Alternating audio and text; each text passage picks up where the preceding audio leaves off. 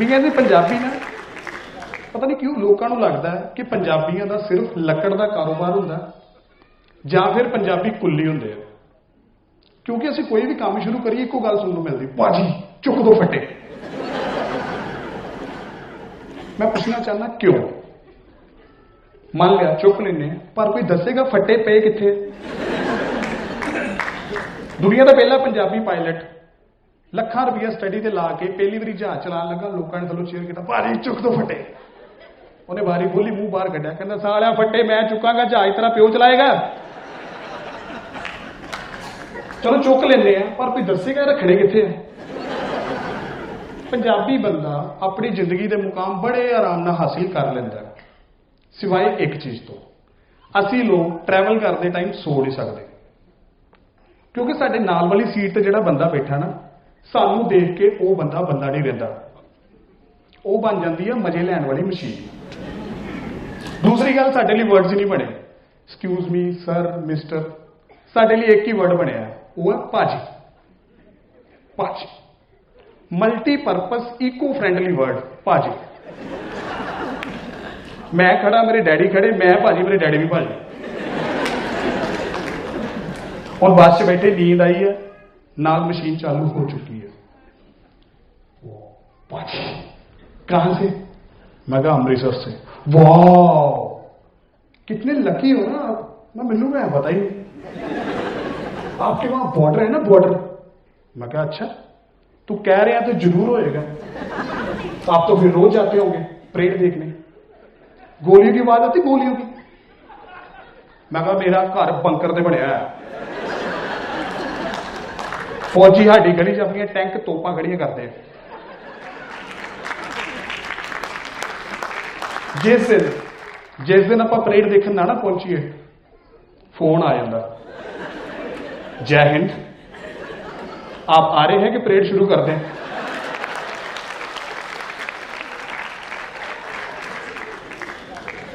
ਹੁਣ ਗਲੇ ਥਾਣੀ ਲੰਘ ਕੇ ਅੱਖਾਂ 'ਚੋਂ ਹੋ ਕੇ ਤੁਹਾਡੇ ਦਿਮਾਗ 'ਚ ਨੀਂਦ ਆਈ ਹੈ। और 'ਚ ਪਤਾ ਨਹੀਂ ਕਿਹੜੀ ਮਾਤਾ आई है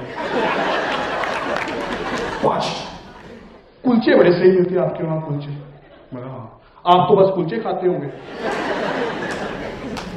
आपके तो घर में बनते होंगे आपके तो पापा बना लेते होंगे मैं कहा हाँ ਆਹ ਗੱਲ ਤੂੰ ਸਹੀ ਕੀਤੀ ਹੈ ਕੁਲਚਾ ਸਾਡਾ ਜੀਵਨ ਮਰਨ ਦਾ ਅਸੀਂ ਬਿਮਾਰ ਹੋਈਏ ਡਾਕਟਰ ਕੋ ਜਾਈਏ ਡਾਕਟਰ ਪਰਚੀ ਤੇ ਦਵਾਈ ਨਹੀਂ ਲਿਖਦਾ ਕੁਲਚਾ ਲੈ ਦਿੰਦਾ ਸਵੇਰੇ, ਦੁਪਹਿਰੇ, ਸ਼ਾਮ ਆਲੂ ਵਾਲਾ ਕੁਲਚਾ ਸਾਡਾ ਸਗਾ ਦਾਦਾ ਆਈਸੀਯੂ ਚ ਮਰ ਰਿਹਾ ਹੋਵੇ। ਉਹਨੂੰ ਜਾ ਕੇ ਪੁੱਛੀ ਪਾਪਾ ਜੀ, ਆਖਰੀ ਇੱਛਾ ਬਾਅਦ ਚ ਪੱਟ ਕੁਲਚਾ ਖਵਾਗੇ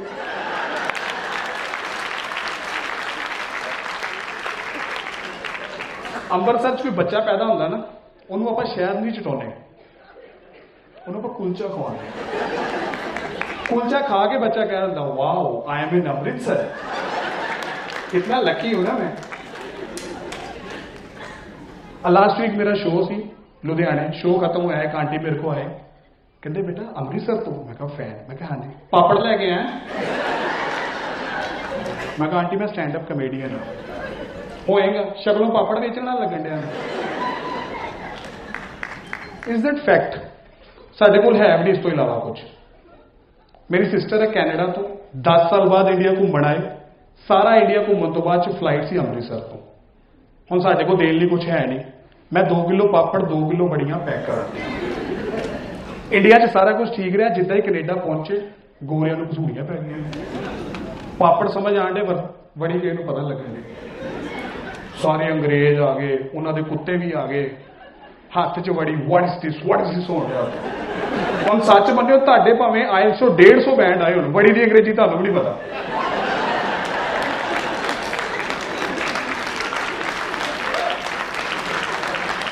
ਤੇ ਬੁਰਾ ਹਾਲ ਪ੍ਰੈਸ਼ਰ ਕਰੀਏ ਕੀ, ਬਗਾਨਾ ਮੁਲਕ ਹੱਥ 'ਚ ਪਦਾਰਥ ਹੋ ਜਿਹਦੀ ਅੰਗਰੇਜ਼ੀ ਨਹੀਂ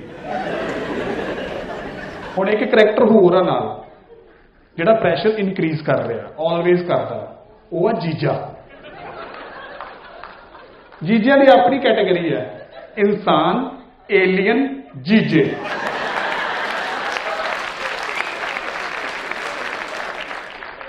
ਦੋਸਤ ਦੁਸ਼ਮਨ ਜੀਜੇ। ਉਹ ਤੇ ਕਹਿਣ ਡਿਆ, ਤੇਰੇ ਭਰਾਵਾਂ ਨੂੰ ਮੈਂ ਬਾਹਰ ਲੈ ਕੇ ਆਉਣ ਦੀ ਸੋਚਣ ਡਿਆ, ਉਹ ਮੈਨੂੰ ਅੰਦਰ ਕਰਾਉਣ ਨੂੰ ਫਿਰਦੇ ਜੀਜਾ ਰਿਟਾਇਰ ਹੋ ਕੇ ਬੰਦਾ ਫੁੱਫੜ।